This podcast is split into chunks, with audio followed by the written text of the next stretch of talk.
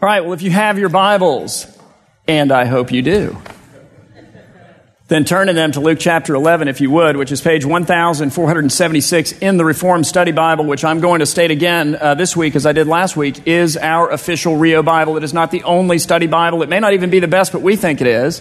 And it most accurately reflects kind of who we are theologically. So, if you don't have one, we really want you to get one. And we have made it as affordable as it needs for you to be to get one. Hint, hint. And you can get one at the Information Center afterwards. And seriously, begin to develop the practice of bringing it. And we're going to start turning the lights up a bit more so you can actually read it then too. We think that would be helpful. But if you have your Bibles, and I hope that you do, then turn to Luke chapter 11 as we continue with a series of messages that we started last week and that we're calling God's Word and Prayer, and in which we're simply coming to God and saying, Hey God, what does your Word have to say about this fundamental and basic practice of following Jesus that we call prayer? And Lord, we want to tell you on the front end why we're interested. We're interested because we want to live that way. We're interested because we want to take that teaching and by the power of your Spirit, begin to live it out in each one of our lives. Our goal this year as a church is to know the Word and to live the Word. And so we're just coming to the Word and prayer and saying, okay, what does the Word say? So that we can live it. And last week we started to answer that question and we saw a number of different things. We came to our Lord Himself and we said, all right, talk to us. And what did He say? He told us, first of all, that we are to pray. When Jesus talks about prayer, he prefaces the whole conversation with the words, and, and then here it is, when you pray. He doesn't say, and if you pray. He says, and when you pray. So he's assuming that you and I are praying. Prayer is a mandatory exercise of a follower of Christ. And we had to stop last week and have a little honest moment with ourselves and God and say, all right, it's not and when you, or it is and when you pray, and it's not and if you pray, but which one of those two phrases most accurately describes me? Am I an and when you pray guy? Or am I an and if you pray guy? He's calling us to prayer. So we learned that we are to pray. And then secondly, we talked a little bit about where to pray. So where is that? Well, that's what I asked you to figure out last week. It is some place where you can be alone with the Lord your God. No people, no cell phones, no distractions. That might be in your car on the beach. That might be in your office. It might be in your bedroom. It may literally be in a closet. That's the word that Jesus used. Go into a closet where your father who is in secret. Here's what you say in secret.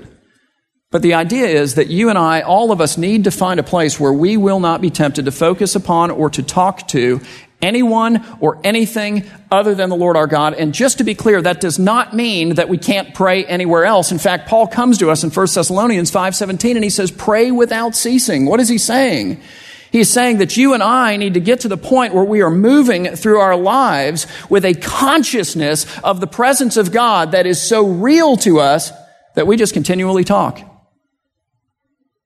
So you can pray if you go for a walk in your neighborhood. You can pray as you drive your kids to school or just drive yourself around in the car. You can pray at the beginning of a meeting. You can pray in an elevator. You can pray anywhere. And God encourages you to pray and continually have a conversation with Him ongoing all of the time. However, there need also to be regular times where it's you and the Lord in your closet. I'll put that in quotes because I don't know exactly where that is for you. For me, it's my office. So last week we learned that we are to pray. And we learned a bit about where to pray.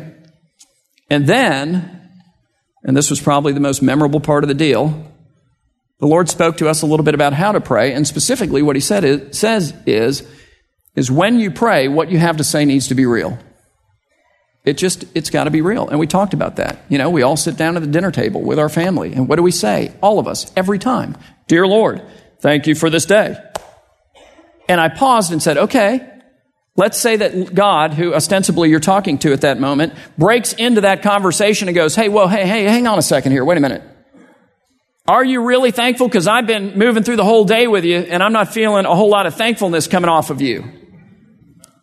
So are you really thankful or is that just the way you start your prayer to me every time you pray? In other words, is that something you actually mean or is that just something you say? So what is it? Dear God, thank you for this day. Don't interrupt me. The food's getting cold. By the way, bless this food. Okay, come on. Again, if you're the Lord, Oh, okay, Tom. So you mean the supersized Big Mac value meal with the double two for one extra pie, extra apple pie, apple pie, and this big, huge thing that you call Diet Coke, but it's really like this chemical filled drink that can peel the copper off of penny. That's what you want me to bless? Is that actually something you mean, or is that just something you say? Lord, don't interrupt me. My fries are getting cold. I mean, truthfully, most of the time, just something I say. I know I'm supposed to say something. And then be with me. We talked about that one too. Even though the Lord's Word teaches that He is 100% present absolutely all of the time, that there's nowhere we can go to get away from His presence, that He inhabits us by His Spirit as believers in Christ. He lives within us. I'm thinking, be with me? Done. I'm not saying you can't pray those things. I am saying examine your prayer life and ask yourself, when I say this, is it real? Is it real? I can't tell you how many people came up to me this week and said, Man, you destroyed my prayer life with that message. and I destroyed my own too, by the way, you know, uh, which I reassured them with. But praise the Lord. Seriously. Prayer is not a trivial thing. It's not a little thing. It's not something that where we throw God a bone every. Oh, well, no, I'm supposed to do it, so Thank you for this day. Bless this food. Be with us. Amen. Now let's, you know, serious? This is the God of the heavens. It's a significant thing, and we need to wake up to how significant it really is. We need to hear the word of our Lord on this topic and then begin to live it. So, we learned that we are to pray. We learned a bit about where to pray. We talked somewhat about how to pray. And then, and this was really good, we talked about what to pray. And I say it was really good because the Lord took away three fourths of what we ordinarily say. So then the next question was, well, all right, but what am I supposed to say? I mean, what do I pray about? And what was the answer to that? Jesus came to us with the Lord's Prayer. That was his answer. He's saying, all right, you want to know what to pray about? Just work your way through this thing. It's not a prayer that we're supposed to all say together and recite by memory. It's a good thing to do that because it drills it into your memory. But what it is, is a prioritized list of topics that the Lord God gives to us in a very particular order that is to be respected. It's hooks, if you will, upon which we can then come and we can put our real thoughts, our real words, our real meditations, our real conversation with the Lord our God. You know, it begins, Our Father. Stop. That's a topic. That's a hook. That's a place to pause. That's something to talk to the Lord about. You have a father. And then in heaven. Okay, so now he's a perfect father. And oh, by the way, when God is pictured in heaven, he's pictured on the throne. So now he is the absolute emperor and king. There's some conversation that happens there. There are some implications that happen there. Then what does he say? Thy kingdom come. Notice that nowhere in that prayer does he say, my kingdom come. My kingdom, as an aside, is not even in the prayer at all. There is no hook that says, Tom's kingdom. It's not about my kingdom. It's not about your kingdom. We're not here to build kingdoms. We're here to build his kingdom. Thy kingdom come. Thy will be done on earth as it is in heaven. What does that mean? God, what does that look like in my life? Lord, what is the next little bit of territory or maybe big bit of territory in my heart that you want to take for your kingdom? How does your kingdom get expressed through me today? And so forth. Give us this day our daily bread. So now I'm not even praying about me when I finally get to the me stuff. It's, it's not me, it's a we.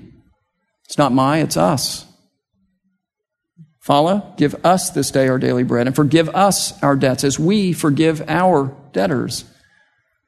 Lead us not into temptation. Do you hear the topics, the hooks? And deliver us from evil. So last week, that's where we left off. We got to the end of the Lord's Prayer in the Gospel of Matthew. And today, what I want to do is I want to pick it up at the end of the Lord's Prayer, but in the Gospel of Luke, which again is Luke 11, and it's where Jesus kind of picks up this conversation. And today, what he's going to talk to us is about the attitude that we need to bring with us when we come to God in prayer, and the attitude that he is emphatically saying we need to bring with us when we come to God in prayer is an attitude of expectancy. It is an attitude that when we hit our knees and we come before our Father, that says, My Father is going to hear me when I pray, and he's going to answer. And He's going to give me something good. Now, it might not be, as we'll see, what I ask for because the reality is, I don't always know what's good. But He's going to give me something good. There's an expectancy, there's an anticipation to that. And so, having concluded his teaching on the Lord's Prayer, Luke tells us that Jesus then says this Luke 11, beginning in verse 5, it says, And Jesus said to them, meaning to these guys to whom he's just given this prioritized list of topics that we know of as the Lord's Prayer, he says, Which of you who has a friend will go to him at midnight and say to him, Friend, lend me three loaves of bread, for a friend of mine has arrived on a journey and I have nothing to set before him? Now, this is a very difficult parable. I want to tell you that up front. Scholars differ on how to interpret this parable, but I think the best understanding of at least what's happening thus far in this story is that you have a sleeping man who is awakened dead center in the middle of the night, and he's awakened by a guy who really should have waited until morning to come looking for bread. So the idea is, and you've got to get this to understand the parable, he is rudely awakened. It's rude that this man awakens him in the middle of the night, but I also think it's significant what it is that he comes looking for in the middle of the night, which again is bread. Bread significant. Bread is, in fact, is one of the very things that the Lord Christ in the Lord's Prayer has just instructed these guys and you and I to pray for. Give us this day our daily, here it is, bread. And that obviously includes the physical needs for the day. Okay? But as I thought about that this week, I thought, you know, I wonder if it isn't more than that. Give us this day our daily bread. See, one of the problems that I have is when I think about bread, I think about Jesus. And he invites us to think about him. He says, I am the bread of life, doesn't he? And I think about him for that reason, but I think about him also because I just think about what bread has to endure. I'll put that in quotes before it can arrive physically in a state in which it is then capable of being eaten and of giving us life. So what is that? Well, it involves a cutting off, doesn't it? The wheat has to be cut down. It's cut off from its life source. Sorry, I know I see Jesus around every corner, which I personally think is good, but that makes me think about Isaiah, who says he was cut off from the land of the living, that we might have life. So then what else? Well, the wheat from which the bread is made then needs to be crushed. Uh oh. He was crushed for our iniquities, wasn't he? Well, that's Isaiah 2. What happens next? Well, it has to endure fire and great heat in the baking process before it can arrive at the state that we can then eat it and from it receive life. Well, fire and heat are what? They're emblems of judgment all the way through the Bible, which also tells us that the Lord Christ endured the fiery judgment of the cross, if you will, for me and for you, for the forgiveness of our sins. And then, of course, if it's leavened bread, what does it do? It rises, even as our Lord arose. And it is in its risen state that we eat it and receive from it life. So I think in teaching us to pray, you know, give us this day our daily bread, Jesus is teaching us to pray for far more than just our daily physical needs. I think he's teaching us to pray also for our daily spiritual needs. He's coming to you and to me as those who profess to be followers of the Lord, and he is saying, hey, you know what? You and I have a daily need for Jesus. We have a daily need for his gospel. It's not a one-time event where we confess our sins and Jesus says, okay, you're done. You know, I died on the cross for you. You're forgiven. The gospel is an everyday thing. I sin every day. I don't know about you. I, I really, I do. Multiple times. Ask my wife. And so do you. Ask yours. Your kids will help you out with this. It's one of the graces of having children. I need His forgiveness every day. I need His wisdom every day. I need His power every day. I will tell you, if I'm going to be joyful, guess where I need to get it? I need it from Him. I need His grace. I need His guidance. I was having lunch with somebody this past Wednesday, and we were just talking about ministry and, you know, all kinds of different things and leadership and whatever. And, um, I told them, I said, you know, ministry is sort of God's grace for me, and for a couple of reasons. One is because it forces me every single week to deeply dive into the Word of God. That's a grace to me. That's a wonderful thing that I get to do every single week.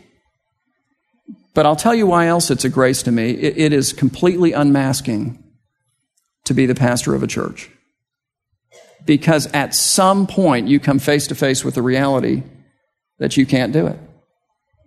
And I was talking to him about that, and I said, You know, I mean, I've been doing this almost 10 years now, and I came out of the law profession, which I did for almost 10 years. And I said, You know, I, I think looking back on it now, and it was sort of like I'm having this realization as I'm having this conversation, which was kind of cool. But, but anyway, I said, I think as I look back on it now, that I, I came into this position kind of saying, well, yeah, you know, the Lord's going to have to do it. But the reality is, I had never really had to rely on the Lord to do anything.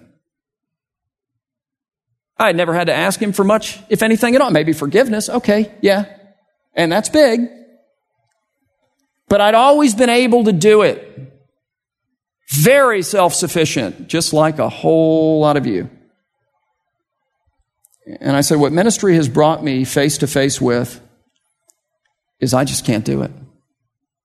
And it literally puts me on my knees every day. Where I look at all of the opportunity and all of the things going on right now and all of the ways that God is blessing us as a people, as a church, as a family that ramp up a schedule that I look at and go, nope. I don't know how that's going to happen. And then I get to watch God make it happen. And I want to tell you today, that is not unique to me. If you are a follower of Christ, the sooner you realize that you can't do this, the better it is. Give us this day our daily bread. I need that. So Jesus said to them, Which of you who has a friend will go to him at midnight and say to him, Friend, lend me three loaves of bread, for don't miss this. A friend of mine has just arrived on a journey. So he's shown up at my house and I don't have any food for him and he's starving. He's hungry and I have nothing to set before him. And so even though it's the middle of the night, oh friend, that I'm waking up rudely in the middle of the night, and it's rude for me to wake you up, oh friend, in the middle of the night, violates all the conventions of the day and sacrifices perhaps my reputation, I'm still going to wake you up.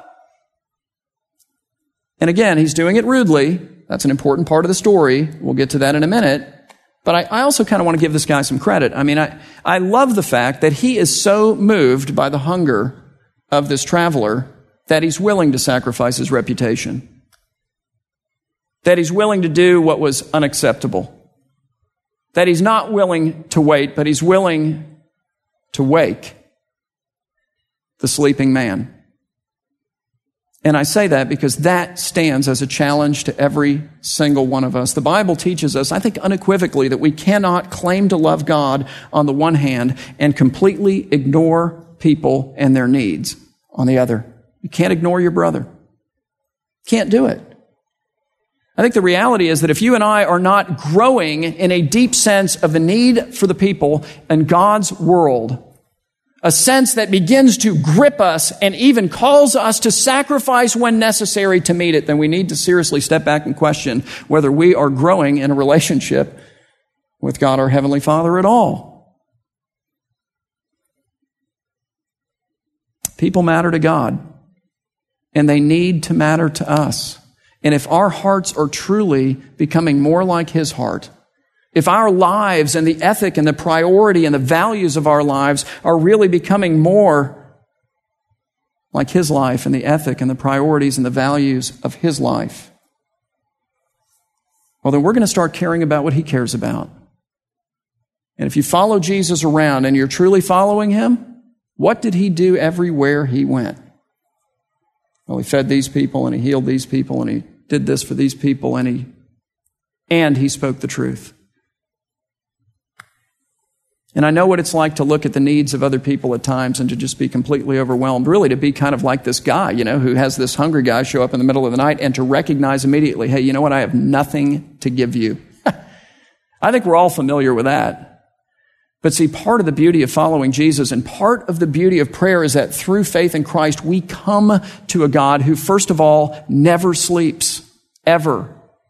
Who secondly says, come to me in prayer. Like, I'm, I'm waiting for you to come. This is going to be great. When you show up, I'm already. Hey, yes, guess what? When you show up, you don't have to take a number. We don't have to need an appointment. I don't have to schedule a time with you. I'm infinite. You have my 100% attention. And who has every resource necessary to meet every need that there is. That's a major statement. That's a big deal.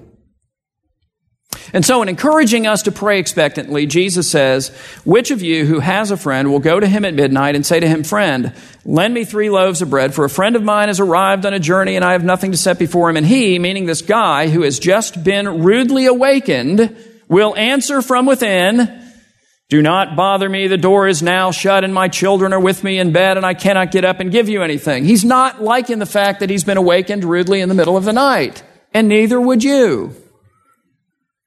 I mentioned in the first service that this reminds me of a time when I was living in my fraternity house, which doesn't need a lot of explanation probably.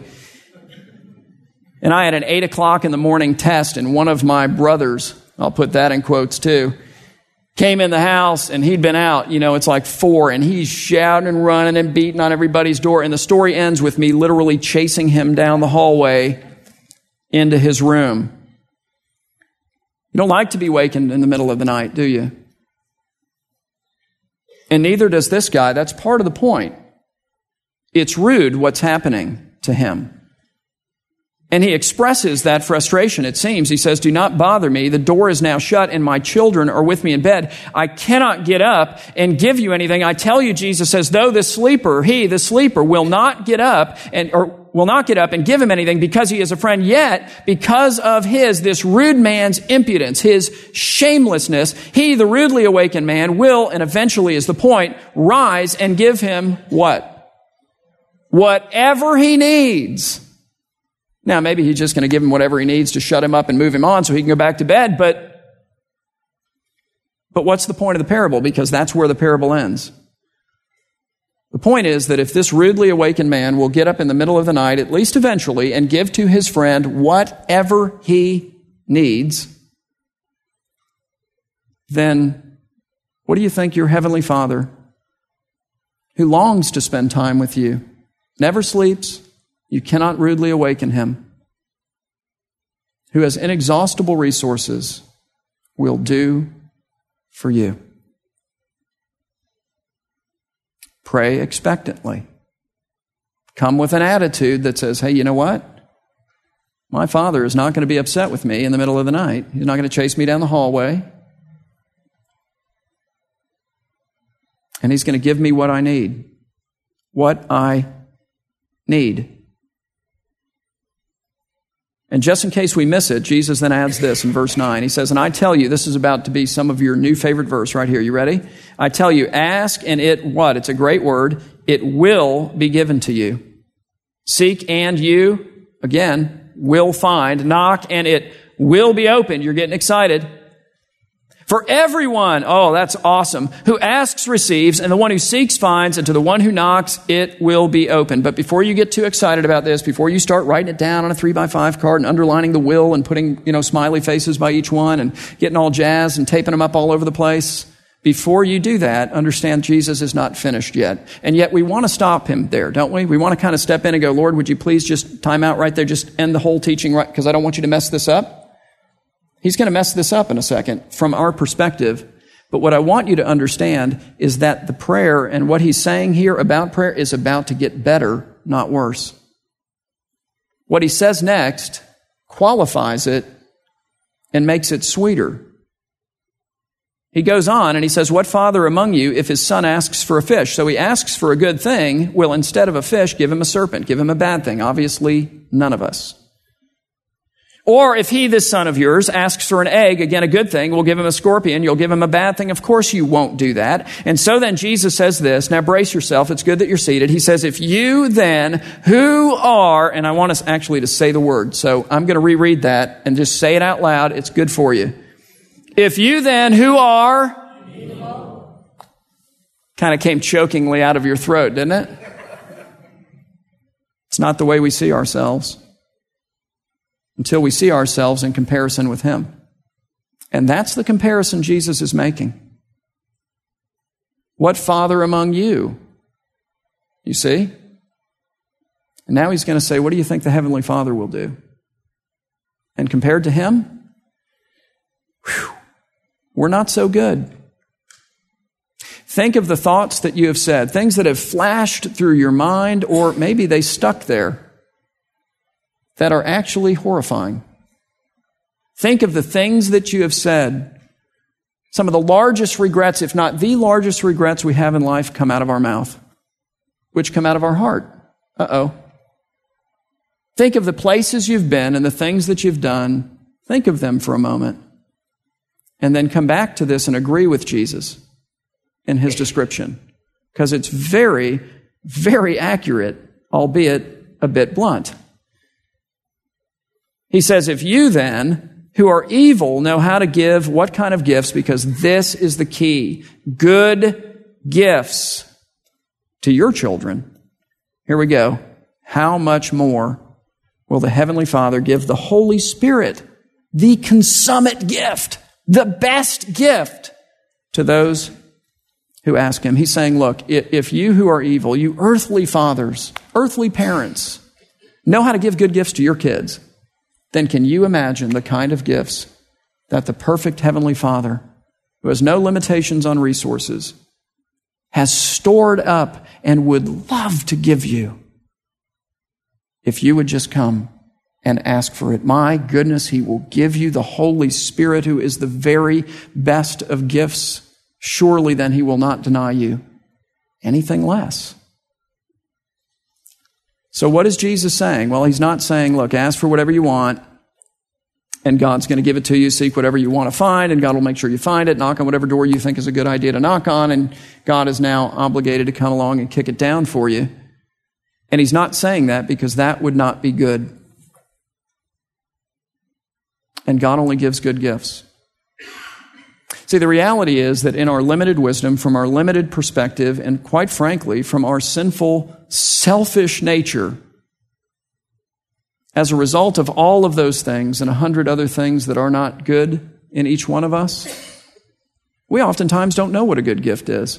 We come to God thinking we're asking for a fish, and we're asking for a serpent. Hey, Lord, I'd like an egg. You know, a good thing. God's looking at it going, that's not an egg, man. That's a scorpion. We come to our Heavenly Father who is not similarly limited in wisdom, in vision, in capacity, in perception, in an ability to analyze our lives in light of everything and His eternal plans for us and to establish what is really good. And who reserves, and we should praise and worship Him for this, the right to answer our prayer, but the prayer that we should have prayed.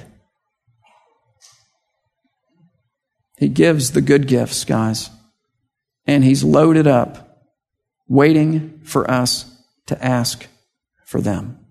Ask, and it will be given to you. Not according to your specifications every time, but a good thing will come Seek and you will find. Knock and it will be open to you. For everyone who asks receives, and the one who seeks finds.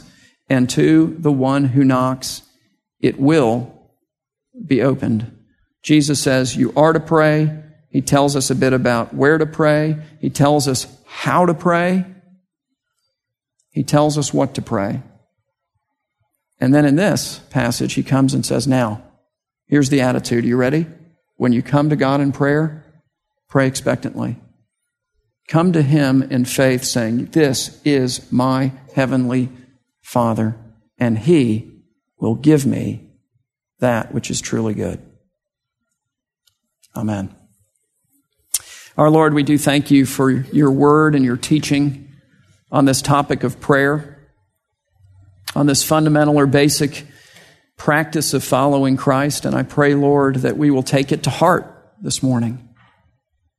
God, I pray that you will use this season at this church to make us a praying people, to revive our faith in the power of prayer and in the God of prayer, to draw us relationally to you through real conversation, God, I pray that as we take these practical lessons and we seek in faith to put them into practice in our lives, that, that we will know that we're meeting with you, that we will know that you're hearing, that we will see your answers, and that you will prepare our hearts to receive them from you as good.